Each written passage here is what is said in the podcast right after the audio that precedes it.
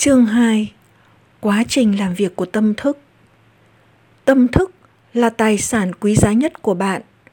Nó luôn song hành cùng bạn. Nhưng bạn chỉ có thể sở hữu được nguồn sức mạnh đáng kinh ngạc của tâm thức nếu bạn học được cách sử dụng nó. Như chúng ta đã biết, có hai cấp độ của tâm thức. Ý thức hay còn gọi là cấp độ lý trí và tiềm thức hay còn gọi là cấp độ phi lý trí bạn tư duy bằng ý thức và bất kỳ điều gì bạn quen nghĩ đến sẽ lắng động vào tiềm thức. Để rồi sau đó, nó sẽ tạo ra bản chất các ý nghĩ của bạn. Tiềm thức là trung tâm cảm xúc của bạn. Nó là tâm thức sáng tạo. Nếu bạn nghĩ đến điều lành điều lành sẽ tới. Nếu bạn nghĩ đến điều dữ điều dữ sẽ theo. Đó chính là cách làm việc của tâm thức. Cần nhớ rằng một khi tiềm thức chấp nhận một ý niệm, nó sẽ bắt đầu thực hiện ý niệm đó. Dù ý niệm đó là tốt hay xấu, tiềm thức vẫn vận hành theo đúng quy luật của nó. Chính vì vậy, khi quy luật này được áp dụng theo cách tiêu cực, nó sẽ là nguyên nhân gây ra thất bại, đổ vỡ và bất hạnh. Ngược lại, khi thói quen suy nghĩ của bạn mang tính xây dựng và hài hòa, bạn sẽ cảm nhận được sức khỏe hoàn hảo sự thành công và phát đạt. Khi bắt đầu suy nghĩ và cảm nhận một cách đúng đắn, chắc chắn bạn sẽ cảm thấy cơ thể khỏe mạnh và tinh thần thoải mái. Bất cứ điều gì lòng bạn xác quyết và cảm nhận là thật, tiềm thức sẽ tiếp nhận và khởi phát thành kinh nghiệm của bạn. Tất cả những gì bạn phải làm là để cho tiềm thức chấp nhận ý niệm của bạn. Một khi điều đó xảy ra quy luật của tiềm thức sẽ mang lại sức khỏe, sự an bình và thịnh vượng mà bạn khao khát. Bạn chỉ cần đưa ra mệnh lệnh và tiềm thức sẽ sao chép chính xác ý niệm được ghi chép trong nó. Đây là quy luật của tâm thức. Sự phản ứng hoặc hưởng ứng bạn nhận được từ tiềm thức sẽ tùy thuộc vào bản chất của ý niệm mà bạn lưu giữ trong ý thức các nhà tâm lý học và tâm thần học nhấn mạnh rằng, khi những ý nghĩ được truyền tải đến tiềm thức, dấu ấn của nó sẽ được tạo ra trong các tế bào não. Ngay khi tiềm thức chấp nhận một ý niệm nào, nó lập tức triển khai thực hiện ý niệm đó. Vì vận hành nhờ sự liên kết các ý niệm, nên nó sử dụng mọi mảnh tri thức mà bạn đã thu thập trong suốt cuộc đời để thực hiện mục đích của nó. Nó nhờ đến sức mạnh vô lượng quyền năng và vô lượng minh triết bên trong bạn. Nó kết nối tất cả các quy luật của tự nhiên để đạt được ý đồ của nó. Đôi khi, nó có thể đưa ra lời giải đáp cho những khó khăn của bạn một cách tức thì. Nhưng cũng có lúc phải mất nhiều ngày, nhiều tuần hoặc lâu hơn. Khác biệt giữa ý thức và tiềm thức. Cần nhớ rằng ý thức và tiềm thức không phải hai tâm thức chúng chỉ là hai khu vực hoạt động bên trong một tâm thức. Ý thức của bạn là lý trí. Chính mặt đó của tâm thức thực hiện sự lựa chọn. Chẳng hạn, bạn lựa chọn đọc sách gì? Mua ngôi nhà thế nào? Và mẫu bạn đời ra sao? Bạn thực hiện tất cả những quyết định bằng ý thức của mình. Mặt khác, khi không có bất kỳ sự lựa chọn chủ tâm từ phía bạn, trái tim bạn vẫn luôn không ngừng vận động một cách tự nhiên và các chức năng sống còn như tiêu hóa, tuần hoàn và hô hấp được tiến hành bởi tiềm thức của bạn qua những quá trình độc lập với sự kiểm soát của ý thức. Tiềm thức chấp nhận những gì được ghi khắc lên nó hoặc những gì bạn tin tưởng một cách có ý thức.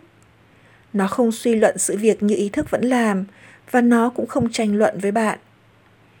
Tiềm thức giống như một mảnh đất tiếp nhận bất kỳ loại hạt giống nào, dù tốt hay xấu những ý nghĩ tích cực là hạt giống. Những ý nghĩ tiêu cực, không có tính chất xây dựng, cũng hoạt động âm ỉ trong tiềm thức của bạn. Và không sớm thì muộn, chúng sẽ lộ diện và thành hình như một kinh nghiệm bên ngoài, phù hợp với thực chất của chúng. Hãy nhớ rằng, tiềm thức của bạn không can dự vào việc xác minh liệu những ý nghĩ của bạn là tốt hay xấu, đúng hay sai. Nó chỉ hưởng ứng theo bản chất của những ý nghĩ hoặc ý định của bạn chẳng hạn, nếu bạn cố ý coi một cái gì là đúng, cho dù nó có thể sai, thì tiềm thức sẽ nhìn nhận nó là đúng và bắt đầu đưa đến những kết quả tất yếu sẽ xảy ra vì bạn đã chủ tâm thừa nhận nó là đúng. Nghiên cứu thực nghiệm của các nhà tâm lý học Các nhà tâm lý học đã tiến hành vô số thí nghiệm trên những người đang trong trạng thái bị thôi miên. Nghiên cứu này cho thấy rõ rằng tiềm thức không thực hiện việc chọn lọc và đối chiếu vốn cần thiết trong một quá trình suy luận mà sẽ chấp nhận bất kỳ ám thị nào. Cho dù sai lầm đến đâu, một khi đã chấp nhận ám thị nào, nó sẽ phản ứng theo bản chất của ám thị đó. Hãy xét minh họa sau đây để thấy rằng tiềm thức dễ bị ám thị như thế nào.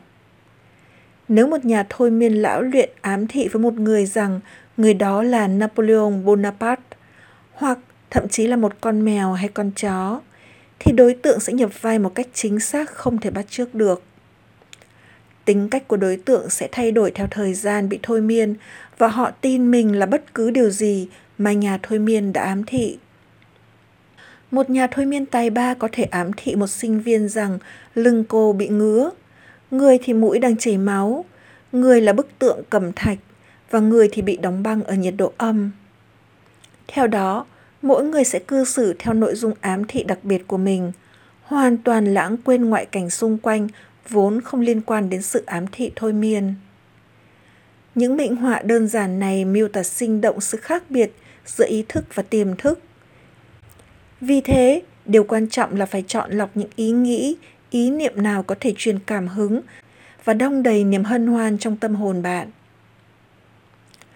làm sáng tỏ thuật ngữ tâm thức chủ quan và tâm thức khách quan. Đôi khi ý thức được coi là tâm thức khách quan, vì lẽ nó xử trí những đối tượng bên ngoài. Tâm thức khách quan nhận thức thế giới khách quan. Phương tiện quan sát của nó là ngũ quan của bạn. Tâm thức khách quan là kẻ đưa đường chỉ lối trong sự giao tiếp đối với môi trường quanh bạn. Bạn thủ đắc tri thức thông qua ngũ quan tâm thức khách quan học hỏi thông qua sự quan sát, kinh nghiệm và sự giáo dục. Như trước đó đã chỉ ra, chức năng quan trọng nhất của tâm thức khách quan là suy luận. Giả sử bạn là một trong hàng ngàn du khách đến tham quan vườn quốc gia grand canyon mỗi năm, bạn hẳn sẽ đi đến kết luận rằng đó là một trong những kỳ quan thiên nhiên kỳ diệu nhất thế giới. Kết luận này hẳn được dựa trên sự quan sát của bạn về độ sâu lạ thường của nó, hình thể phức tạp của kết cấu đá, thảm màu sắc óng ánh tráng lệ giữa những tầng lớp địa chất. Đây là việc làm của tâm thức khách quan. Tiềm thức thường được coi là tâm thức chủ quan. Tâm thức chủ quan nhận thức môi trường của nó, nhưng không phải bằng các giác quan của cơ thể. Tâm thức chủ quan lĩnh hội bằng trực giác. Nó là trung tâm của những cảm xúc và là kho lưu trữ của trí nhớ. Tâm thức chủ quan thực hiện chức năng cao nhất của nó khi các giác quan không hoạt động. Nói cách khác, chính trí năng đó đã thông chi cho nó khi tâm thức khách quan tạm ngừng hoạt động hoặc đang trong trạng thái im lìm, mê ngủ. Tâm thức chủ quan nhìn nhưng không dùng đến cơ quan thị giác tự nhiên. Nó có khả năng thấu thị và thấu thính, nó có thể nhìn thấy và nghe thấy những sự việc đang diễn ra ở nơi khác. Tâm thức chủ quan có thể rời khỏi thân xác, chu du đến những nơi xa xôi và mang về những thông tin với sự chính xác và trung thực nhất. Nhờ tâm thức chủ quan, nhiều người có thể đọc được ý nghĩ của người khác, đọc nội dung của những bức thư còn phong kín hoặc trực cảm thông tin trên một đĩa vi tính mà không cần sử dụng ổ đĩa. Một khi hiểu được sự tương tác giữa tâm thức khách quan và chủ quan chúng ta sẽ ở vào một vị thế tốt hơn để học hỏi nghệ thuật cầu nguyện đích thực. Tiềm thức không thể lý luận như ý thức. Tiềm thức không có khả năng tranh luận hoặc bàn cãi, điều nó được cho biết. Nếu bạn cho nó thông tin sai lạc, nó cũng sẽ nhìn nhận là thật. Và rồi sau đó, nó sẽ tìm cách hiện thực hóa thông tin đó. Dù những ám thị của bạn có sai lầm thế nào đi chăng nữa thì tiềm thức vẫn sẽ khiến nó xảy ra như những hoàn cảnh kinh nghiệm và biến cố. Tất cả những gì xảy đến với bạn đã xảy ra là do những ý nghĩ ghi khắc trong tiềm thức thông qua niềm tin. Nếu bạn truyền đạt những khái niệm sai lệch đến tiềm thức điều quan trọng cấp bách nhất là hãy hiệu chỉnh lại cho đúng. Để làm được điều này, hãy liên tục truyền đến tiềm thức những ý nghĩ mang tính xây dựng, hòa hợp. Bằng cách này, bạn có thể hình thành những thói quen mới mẻ và lành mạnh trong tư duy và cuộc sống. Vì tiềm thức chính là nơi cư ngụ của thói quen. Suy nghĩ thường ngày của ý thức tạo ra những rãnh sâu trong tiềm thức. Nếu những suy nghĩ thường ngày của bạn hài hòa, an bình và tích cực, tiềm thức sẽ hưởng ứng bằng cách tạo ra những hoàn cảnh hài hòa, an bình và tích cực. Bạn có từng là nạn nhân của nỗi sợ hãi, sự hoang mang và những dạng suy nghĩ có tính hủy hoại khác chưa? Nếu có, thì giải pháp là hãy thừa nhận sức mạnh của tiềm thức và đòi hỏi nó mang lại cho bạn sự tự do, hạnh phúc và sức khỏe hoàn hảo. Tiềm thức sẽ tìm cách đáp ứng những mệnh lệnh đó của bạn. Sức mạnh phi thường của sự ám thị qua những gì đã tìm hiểu, bạn có thể thấy ý thức phục vụ như một người gác cổng. Một trong những chức năng cốt yếu của nó là bảo vệ tiềm thức khỏi những ấn tượng lầm lạc. Lý do mà điều này quan trọng đến vậy có liên quan đến một trong những quy luật của tâm thức. Tiềm thức rất nhạy cảm với sự ám thị. Như bạn đã biết, tiềm thức không làm những việc đối chiếu hoặc so sánh. Nó không tự mình suy nghĩ và suy luận ra sự việc – Chức năng này thuộc về ý thức. Tiềm thức chỉ đơn giản là phản ứng lại những ấn tượng nó được ý thức truyền cho. Nó không chọn lựa phương án hành động mà chỉ đơn giản là tiếp nhận những gì được ban cho. Sự ám thị có sức tác động cực kỳ mãnh liệt. Hãy tưởng tượng bạn đang trên một con tàu trong trành lắc lư. Bạn đến gần cô bạn đồng hành và nói Chà, trông cô không được khỏe lắm, mặt cô xanh mét kìa, tôi e là cô bị say sóng rồi. Cần tôi đỡ cô vào cabin không? Cô bạn của bạn bỗng trở nên tái nhợt. Lời ám thị của bạn về chứng say sóng nối kết với sự sợ hãi và những linh tính của cô ấy. Thế là cô ấy để bạn hộ tống xuống bong dưới. Và như vậy, sự ám thị tiêu cực của bạn trở thành sự thật do cô ấy đã thừa nhận nó. Những phản ứng khác nhau đối với cùng sự ám thị. Điều quan trọng cần nhớ là những người khác nhau sẽ phản ứng theo những cách khác nhau đối với cùng sự ám thị. Đó là do họ có trạng thái tiềm thức hoặc niềm tin khác nhau. Giả sử, thay vì đến gặp người bạn đồng hành như ví dụ ở trên, bạn quyết định đến gần một thành viên thủy thủ đoàn. Bạn nói, Chào anh bạn, trông anh không khỏe lắm, chắc bị say sóng hả? Tùy vào tính khí người thủy thủ, anh ta hoặc bật cười trước câu đùa vô vị của bạn, hoặc sẽ bảo bạn hãy biến đi. Sự ám thị của bạn chẳng có chút ảnh hưởng gì đối với người thủy thủ, vì ý niệm về sự say sóng trong tâm thức anh ấy được liên hệ với sự miễn nhiễm đối với nó. Vì vậy, lời ám thị của bạn không gợi lên sự sợ hãi hoặc lo lắng, mà là sự tự tin. Ám thị chính là hành động hoặc trường hợp nhồi điều gì đó vào tâm trí một người. Đó là một tiến trình tinh thần mà qua đó ý niệm hay ý tưởng đã được ám thị sẽ được nuôi dưỡng, chấp nhận hoặc hiện thực hóa. Hãy nhớ rằng, sự ám thị không thể tự thân chống lại ý muốn của ý thức mà áp đặt mình trong tiềm thức. Ý thức của bạn có sức mạnh để loại trừ sự ám thị. Người thủy thủ không sợ say sóng. Anh ta đã vững tin về sự miễn nhiễm của mình. Vì vậy, sự ám thị tiêu cực không có sức mạnh gợi lên sợ hãi. Nhưng cô bạn đồng hành của bạn thì khác. Trước đó cô ấy đã lo lắng mình sẽ bị say sóng. Do đó, sự ám thị của bạn mới có sức tác động lên cô ấy. Tất cả chúng ta đều có nỗi sợ hãi, niềm tin và quan điểm riêng của mình. Những điều này chi phối và điều khiển cuộc sống chúng ta. Tự thân một sự ám thị không hề có nội lực. Nó chỉ có sức mạnh khi thâm tâm bạn chấp nhận nó. Chỉ khi đó, sức mạnh tiềm thức của bạn mới bắt đầu tác động theo đúng bản chất của sự ám thị. Tự kỷ ám thị xua tan nỗi sợ hãi. Thuật ngữ tự kỷ ám thị có nghĩa là ám thị một điều gì đó rõ ràng và cụ thể cho chính mình. Nếu xem ám thị là một công cụ, thì khi vận dụng công cụ đó một cách đúng đắn, nó sẽ mang lại nhiều điều hữu ích. Còn vận dụng sai, nó sẽ gây ra nhiều tác hại không lường trước. Janet Eyre là một ca sĩ tài năng. Cô được mời thử một vai quan trọng trong một vở nhạc kịch. Cô rất muốn đến thử giọng. nhưng đồng thời lại cảm thấy vô cùng sợ hãi.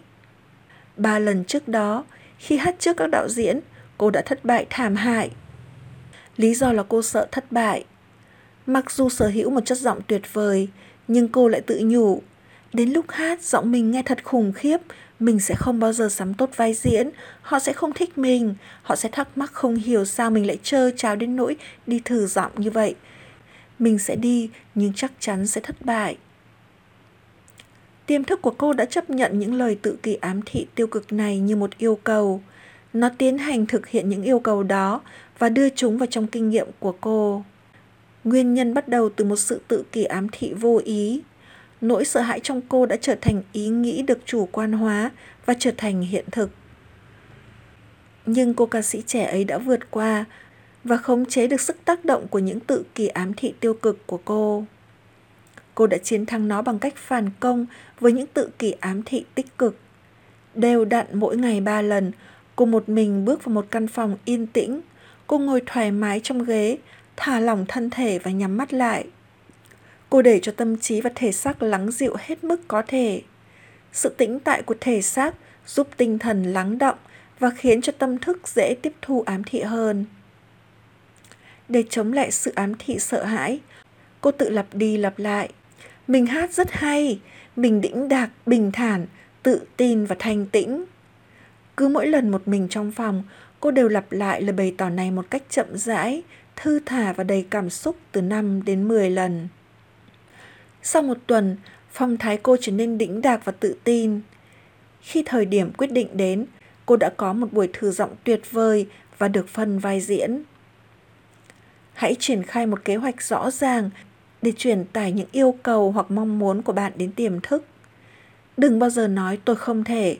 Hãy khắc phục nỗi sợ hãi bằng những ám thị tích cực, bằng sức mạnh của tiềm thức. Tôi biết mình có thể làm được. Khôi phục trí nhớ Một phụ nữ 75 tuổi rất tự hào về trí nhớ của mình. Như nhiều người khác, thỉnh thoảng bà cũng có đãng trí vài việc, nhưng bà không quá bận tâm Tuy nhiên, khi có tuổi hơn, bà bắt đầu để ý đến những việc đó và cảm thấy rất lo lắng. Mỗi lần quên điều gì đó, bà lại tự nhủ, chắc là mình lũ lẫn vì già rồi. Hậu quả của sự tự kỷ ám thị tiêu cực này là bà ngày càng đáng trí và gần như không thể nhớ được gì. Bà bắt đầu cảm thấy tuyệt vọng. Nhưng rồi sau đó, may thay bà nhận ra bà đang tự hủy hoại chính mình – Thế là bà quyết tâm thay đổi để cải thiện tình hình. Mỗi khi cảm thấy ý nghĩ mình đã mất trí, sắp xuất hiện, bà liền tìm mọi cách để ngăn lại. Hơn thế nữa, bà đã chủ tâm đảo ngược tiến trình. Bà thường xuyên thực hành sự tự kỳ ám thị tích cực vài lần mỗi ngày. Bà luôn tự nhủ, từ hôm nay trở đi, trí nhớ của mình đang được cải thiện dần. Mình sẽ luôn nhớ bất cứ điều gì mình muốn, bất cứ lúc nào và bất cứ ở đâu những ấn tượng mình nhận được sẽ luôn sáng sủa và rõ ràng. Mình sẽ nhớ chúng một cách tự động và dễ dàng. Bất kỳ điều gì mình muốn nhớ lại sẽ lập tức hiển hiện trong trí óc mình một cách chính xác. Mình sẽ tiến bộ nhanh chóng và chẳng bao lâu nữa trí nhớ của mình sẽ tốt hơn bao giờ hết. Cuối tuần thứ ba, trí nhớ của bà ấy đã được khôi phục bình thường. Khắc phục tính cáu kỉnh tôi từng tư vấn cho một người đàn ông mà cả hôn nhân lẫn sự nghiệp của ông đều gặp khủng hoảng nghiêm trọng. Vấn đề của ngài Hark là ông ấy thường xuyên nóng giận và cộc cằn. Bản thân ông tự biết điều này, nhưng nếu có ai đề cập đến chuyện đó, ông sẽ đùng đùng nổi giận. Lúc nào ông cũng nghĩ mọi người đang quấy rầy ông, thế nên ông cần phải tự vệ. Để chống lại sự tự kỳ ám thị tiêu cực này, tôi khuyên ông áp dụng sự tự kỷ ám thị tích cực Vài lần mỗi ngày, sáng, trưa và tối trước khi ngủ, ông sẽ tự lặp lại. Từ giờ trở đi, mình sẽ trở nên vui vẻ hơn. Sự vui vẻ, hạnh phúc và phấn khởi từ đây sẽ trở thành tâm trạng thường trực của mình. Từng ngày trôi qua, mình sẽ càng trở nên đáng mến và dễ thông cảm hơn. Mình sẽ là trung tâm của sự hoan hỉ và thiện ý đối với mọi người xung quanh, cảm nhiễm họ bằng tinh thần phấn chấn của chính mình. Hạnh phúc, niềm vui và sự hân hoan này giờ đây đang trở thành tâm trạng bình thường, tự nhiên của mình. Mình rất khoan khoái. Một tháng sau, vợ và các đồng nghiệp của ông nhận thấy ông đã điềm tĩnh hơn và sống hòa hợp hơn với họ rất nhiều. Ám thị ngoại vi Thuật ngữ ám thị ngoại vi có nghĩa là những sự ám thị đến từ người khác. Trong mọi thời đại và ở mọi nơi trên thế giới, sự ám thị có sức mạnh chi phối đến đời sống và tư tưởng của nhân loại. Những tín điều chính trị, niềm tin tôn giáo hay phong tục văn hóa, tất cả đều phát triển mạnh mẽ nhờ vào sức mạnh của ám thị ngoại vi. Chúng ta có thể dùng ám thị như một công cụ để kỳ luật và kiểm soát chính mình. Tuy nhiên, ám thị còn được lợi dụng để chi phối và điều khiển người khác, những người chưa hiểu về quy luật của tâm thức. Xét trên phương diện mang tính xây dựng, nó thật kỳ tuyệt và phi thường. Nhưng xét trong những khía cạnh tiêu cực, nó là một trong những kiểu phản ứng có tính phá hoại nhất của tâm thức. Nó có thể gây ra những cảnh khốn cùng, thất bại, đau khổ, bệnh tật và tai ương. Đã bao giờ bạn thừa nhận một trong những ám thị tiêu cực này? Từ ngày chào đời, chúng ta liên tục bị tấn công bởi những ám thị tiêu cực. Do không biết cách chống trả, ta đã chấp nhận chúng một cách vô thức và biến chúng trở thành hiện thực. Sau đây là một vài ví dụ về những ám thị tiêu cực. Bạn không thể, Mày sẽ chẳng bao giờ nên tròn nên trống gì cả. Con không được phép. Anh sẽ thất bại thôi. Anh không có cơ hội nào đâu. Cậu hoàn toàn sai rồi. Không ích gì đâu. Đời càng ngày càng đen bạc. Có ích gì chẳng ai quan tâm hết. Cố gắng đến mấy cũng chẳng ý nghĩa gì. Anh đã quá già rồi. Sự việc càng lúc càng tệ hại hơn. Đời là bể khổ. Ái tình như gió thoảng mây bay. Anh không thể thắng được đâu. Coi chừng anh sẽ mắc bệnh nặng đó. Khi chấp nhận những ám thị ngoại vi kiểu này, bạn đã góp phần biến chúng thành hiện thực. Lúc còn nhỏ, bạn bất lực khi đối diện với các ám thị của những người quan trọng đối với bạn, bởi bạn không biết làm gì khác. Lúc ấy, tâm thức, cả ý thức lẫn tiềm thức vẫn còn là một khái niệm xa lạ, mà thậm chí bạn còn không nghĩ là nó tồn tại. Tuy nhiên khi trưởng thành, bạn đã có khả năng lựa chọn. Bạn có thể dùng những tự kỷ ám thị tích cực để thay đổi những ấn tượng đã được ghi khắc nơi bạn trong quá khứ. Trước tiên, bạn phải tự nhận ra mình đang bị các ám thị ngoại vi tác động. Nếu không được phát hiện và điều chỉnh kịp thời, chúng có thể tạo ra những kiểu hành vi tiêu cực, là nguyên nhân khiến bạn thất bại trong cuộc sống cá nhân và ngoài xã hội. Tự kỷ ám thị tích cực có thể giải phóng bạn khỏi những tác động ngoại vi bằng lời, giúp bạn tránh được những ảnh hưởng tiêu cực, có thể bóp méo khuôn mẫu cuộc sống của bạn hoặc cản trở việc hình thành những thói quen tốt có thể vô hiệu hóa ám thị tiêu cực hàng ngày qua các phương tiện thông tin bạn biết được rất nhiều chuyện xảy ra trên thế giới. Trong đó sẽ có những chuyện khiến bạn cảm thấy sợ hãi hoang mang lo lắng và mất niềm tin vào cuộc sống. Nếu bạn chấp nhận và nhập những dữ liệu đáng sợ đó vào đầu chúng sẽ khiến bạn mất đi nghị lực sống. Tuy nhiên nếu bạn hiểu rằng bạn không cần phải chấp nhận chúng, thì nhiều lựa chọn khác sẽ mở ra trước mắt bạn. Nếu biết cách truyền cho tiềm thức những tự kỳ ám thị tích cực, bạn sẽ có nguồn nội lực mạnh mẽ để chống lại tất cả những ý niệm phá hoại đó. Hãy luôn ý thức và thường xuyên kiểm tra để chấn chỉnh kịp thời những ám thị ngoại vi tiêu cực. Không có bất kỳ lý do gì mà bạn phải phó mặc cuộc sống của mình cho những ám thị ngoại vi tiêu cực. Tất cả chúng ta đều đã chịu đựng điều đó trong suốt thời thơ ấu và kể cả khi đã trưởng thành. Nếu nhớ lại, bạn sẽ dễ dàng nhận ra cha mẹ, bạn bè, họ hàng, thầy cô và các bạn đồng nghiệp đã từng gây ra những ám thị tiêu cực đối với bạn như thế nào. Những ám thị ngoại vi tiêu cực chẳng qua chỉ là một hình thức tuyên truyền không đúng đắn nhằm chi phối và tác động đến tư duy của bạn quá trình ám thị ngoại vi diễn ra ở mọi nơi, trong gia đình, ở công ty, trường học, tổ chức. Bạn sẽ thấy rằng có những ám thị ngoại vi khiến bạn suy nghĩ, cảm nhận và hành động một cách ngu muội, theo cách có lợi cho người đã ám thị và gây nhiều thiệt hại cho chính bản thân mình. Ám thị có thể kết liễu một sinh mạng. Một người họ hàng xa của tôi đã tìm đến một bà thầy bói chứ danh ở Ấn Độ và nhờ bà này coi tương lai cho ông. bà thầy bảo rằng ông bị tim nặng và bà tiên đoán ông sẽ chết vào tháng tới. Người bà con của tôi vô cùng kinh hãi. Ông gọi mọi người trong gia đình lại và kể về lời tiên tri đó. Ông còn gặp luật sư để thảo sẵn di chúc.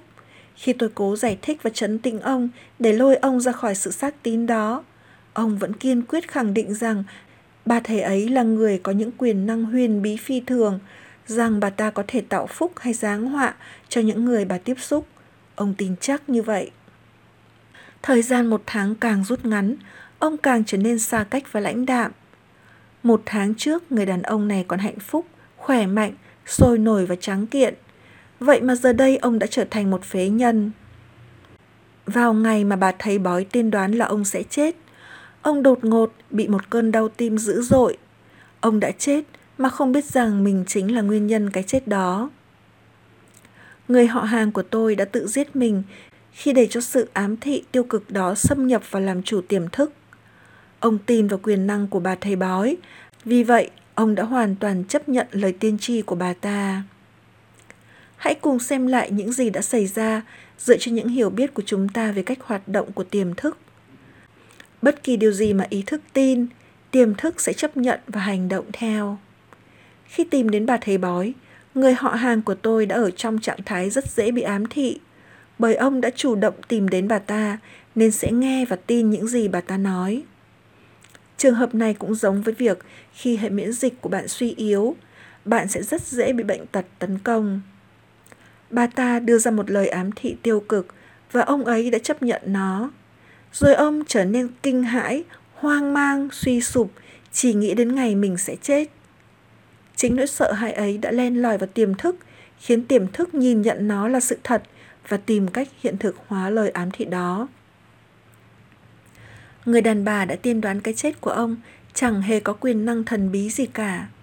Tự thân lời ám thị của bà ta không có sức mạnh tạo ra hoặc đưa tới cái kết cục như bà ta dự báo. Nếu biết những quy luật về tâm thức, chắc hẳn ông đã có thể loại trừ được sự ám thị tiêu cực đó. Chỉ cần không để tâm đến những lời của bà ta, ông đã có thể thoải mái tiếp tục cuộc sống của mình với niềm tin vững chắc rằng ông chỉ bị ảnh hưởng bởi chính ý nghĩ và cảm xúc của mình. Lời tiên tri của bà thầy bói chẳng qua chỉ là một quả bóng cao su ném theo chiếc xe tăng bọc thép, nên thật ra ông hoàn toàn có thể vô hiệu hóa sự ám thị đó mà không tổn hại đến bản thân mình. Thế nhưng vì thiếu hiểu biết, ông đã để nó giết chết mình. Về bản chất, những lời ám thị của người khác hoàn toàn không có chút tác động nào đối với bạn. Nếu nó ẩn chứa một sức mạnh nào đó, thì đó là do bạn đã tiếp cho chúng thông tin qua niềm tin và ý nghĩ của mình. Vì vậy hãy nhớ rằng bạn có toàn quyền lựa chọn. Hãy chọn cuộc sống, hãy chọn tình yêu, hãy chọn sức khỏe.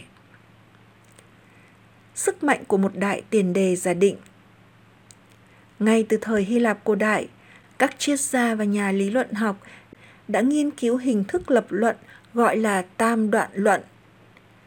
Tâm thức của bạn suy luận theo các tam đoạn luận. Điều này có nghĩa là bất kỳ đại tiền đề nào mà ý thức của bạn cho là thật, nó sẽ chi phối đến phần kết quả mà tiềm thức của bạn hướng đến. Bất luận vấn đề đó là gì. Nếu những tiền đề của bạn là đúng, phần kết luận cũng phải đúng. Chẳng hạn, tất cả những sự vật được tạo thành đều biến đổi và tiêu vong. Các kim tự tháp Ai Cập là những sự vật được tạo thành. Vì thế, các kim tự tháp Ai Cập sẽ biến đổi và tiêu vong. Hoặc mọi đức hạnh đều đáng ca ngợi. Lòng tốt là một đức hạnh, vì vậy lòng tốt đáng ca ngợi. Trong cả hai ví dụ trên, câu đầu tiên đóng vai trò là đại tiền đề và kết luận đúng tất nhiên phải theo sau tiền đề đúng. Một vị giáo sư từng tham dự vài buổi nói chuyện về khoa học tâm thức của tôi ở tòa thị chính thành phố New York đã thổ lộ với tôi. Mọi thứ trong cuộc sống của tôi đều đảo lộn. Tôi mất hết của cải và bạn bè. Hễ tôi mó tay vào việc nào là hỏng bét việc đó.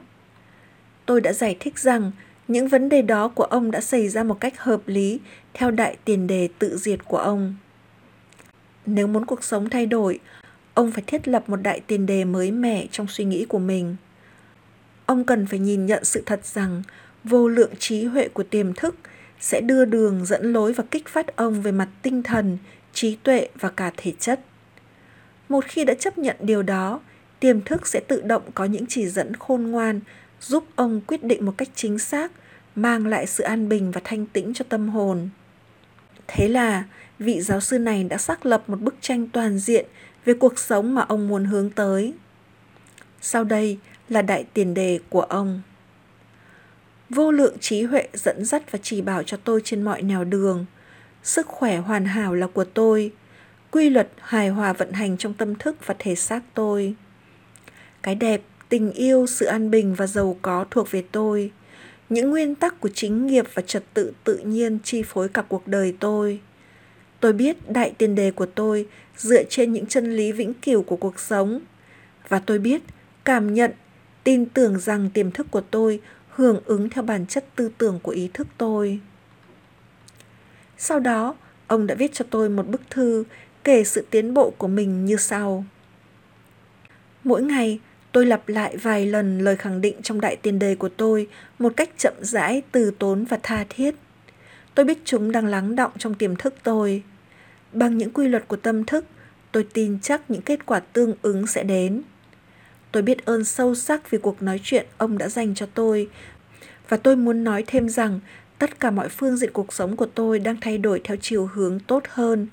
Nó đã phát huy tác dụng. Tiềm thức không tranh luận. Tiềm thức của bạn là toàn trí toàn thức. Nó biết câu trả lời cho mọi vấn đề. Tuy nhiên, nó không biết rằng nó biết. Nó không tranh luận với bạn hoặc cãi lại bạn. Nó không nói, anh không được in vào tôi những ám thị kiểu đó. Khi bạn nói, tôi không thể làm cái này, tôi bây giờ già quá rồi, tôi không thể kham nổi nhiệm vụ này, tôi sinh ra là đã nghèo khổ, tôi không biết cư xử cho thật khéo léo. Đó là bạn đang thấm nhuần tiềm thức của mình với những tư tưởng tiêu cực. Thế nên, nó sẽ phản ứng nương theo đó. Khi dựng lên các chướng ngại, rào cản trong ý thức, bạn đã vô tình phủ nhận sự khôn ngoan và trí tuệ vốn có trong tiềm thức của mình. Theo đó, bạn nghĩ rằng tiềm thức không thể giải quyết vấn đề của bạn. Chính điều này dẫn tới sự tắc nghẽn về tinh thần và cảm xúc. Theo sau là những khuynh hướng bệnh tật và loạn thần kinh. Để hiện thực hóa những mong muốn của bản thân, đồng thời khắc phục những cảm giác chán nản, mỗi ngày hãy thường xuyên lặp lại. Vô lượng trí huệ Nguồn sức mạnh đã thắp lên trong tôi niềm mong mỏi này sẽ đưa đường dẫn lối và mách bảo cho tôi biết tôi cần phải làm gì để biến khát khao trong tôi thành hiện thực. Tôi biết mình chết sâu thẳm bên trong tiềm thức của tôi giờ đây đang hưởng ứng, đồng hành và điều tôi cảm nhận và xác quyết trong lòng sẽ được biểu thị ra ngoài. Sẽ có một sự cân bằng, hài hòa và thư thái. Tiềm thức có trí riêng của nó, nhưng nó chấp nhận các mô hình tư duy của bạn. Khi bạn tìm giải pháp cho một vấn đề, tiềm thức của bạn sẽ hưởng ứng, nhưng nó luôn trông đợi bạn quyết định và có những phán đoán đúng đắn trong ý thức. Bạn cần phải thừa nhận rằng câu trả lời nằm trong tiềm thức. Thế nên nếu nói, tôi nghĩ sẽ không có lối thoát nào cả, tôi hoàn toàn bấn loạn và dối trí, tại sao tôi không tìm thấy một giải pháp nào cả? thì có nghĩa là bạn đang vô hiệu hóa những mong mỏi và khát khao của mình. Lúc đó, bạn giống như người lính cứ dậm chân tại chỗ theo nhịp. Bạn có vận dụng năng lượng sống của mình, nhưng không hề tiến lên phía trước. Hãy hãm chậm guồng quay của tâm thức. Hãy thư thái, buông lỏng và xác quyết. Tiềm thức của tôi biết câu trả lời. Hiện giờ, nó đang hưởng ứng cùng tôi. Tôi biết vô lượng trí huệ của tiềm thức, biết hết mọi sự và đang mách bảo với tôi những điều cần làm. Niềm tin thật sự trong tôi giờ đây đang phóng thích nguồn năng lượng tuyệt vời trong tiềm thức. Tôi biết ơn vì điều đó. Điểm lại những ý cần nhớ. một, Nghĩ điều tốt và điều tốt sẽ tới. Nghĩ điều xấu và điều xấu sẽ theo. Bạn chính là những gì bạn nghĩ. 2. Tiềm thức không tranh luận với bạn. Nó chấp nhận những gì ý thức chỉ thị nếu bạn nói, tôi không thể sắm nổi cái đó, tiềm thức sẽ tác động để biến nó thành sự thật. Hãy chọn ý nghĩ tích cực hơn. Tôi sẽ mua nó, Tôi đã nhìn nhận nó trong tâm thức. 3. Bạn có quyền lựa chọn. Hãy lựa chọn sức khỏe, hạnh phúc và những điều tốt đẹp. Mọi thứ xung quanh sẽ theo đó mà hưởng ứng. 4. Ý thức đóng vai trò như người gác cổng. Chức năng chính yếu của nó là bảo vệ tiềm thức khỏi những ấn tượng sai lầm. Hãy tin tưởng rằng điều tốt đẹp có thể xảy ra và hiện đang xảy ra. Sức mạnh to lớn nhất của bạn là khả năng chọn lựa. Hãy tận dụng khả năng đó để chọn lấy những điều hạnh phúc và tốt đẹp. 5. Những lời ám thị của người khác thực chất không có sức mạnh để làm tổn hại bạn. Sức mạnh của nó nếu có là do bạn trao cho nó thông qua ý nghĩ và niềm tin của mình. Bạn hoàn toàn có thể loại trừ những tư tưởng hoặc phát biểu tiêu cực của người khác để khẳng định lại điều tốt đẹp. Bạn có sức mạnh để lựa chọn cách phản ứng của mình. 6. Tâm thức của bạn không xấu, tác động của tự nhiên cũng không xấu. Xấu hay tốt tùy thuộc vào cách bạn vận dụng sức mạnh của tự nhiên. Hãy dùng sức mạnh của tâm thức để mang lại những điều tốt lành, để chữa trị và truyền cảm hứng cho bản thân và cho người khác. 7. Đừng bao giờ nói tôi không thể. Hãy vượt qua nỗi sợ đó bằng cách khẳng định tôi có thể làm tất cả mọi chuyện nhờ sức mạnh của chính tiềm thức trong tôi. 8. Hãy tập suy nghĩ từ góc nhìn của sự thật và những nguyên lý vĩnh cửu của cuộc sống, chứ không phải từ góc nhìn của sự sợ hãi, ngu dốt và mê tín. Đừng để người khác chi phối suy nghĩ của bạn. Bạn hoàn toàn có quyền chọn lựa sẽ suy nghĩ thế nào và quyết định ra sao đối với bất kỳ một vấn đề nào đó. 9. Bạn là thuyền trưởng của tâm hồn, tiềm thức và là chủ của số phận bạn. Hãy nhớ, bạn có khả năng chọn lựa. Hãy chọn cuộc sống, tình yêu, sức khỏe, hạnh phúc và những điều tốt đẹp. 10. Bất luận điều gì ý thức thừa nhận và tin là thật, tiềm thức sẽ chấp nhận và làm cho nó xảy ra. Vì thế, hãy tin tưởng vào hạnh vận, sự linh hướng, chính nghiệp và tất cả phúc lành của cuộc sống.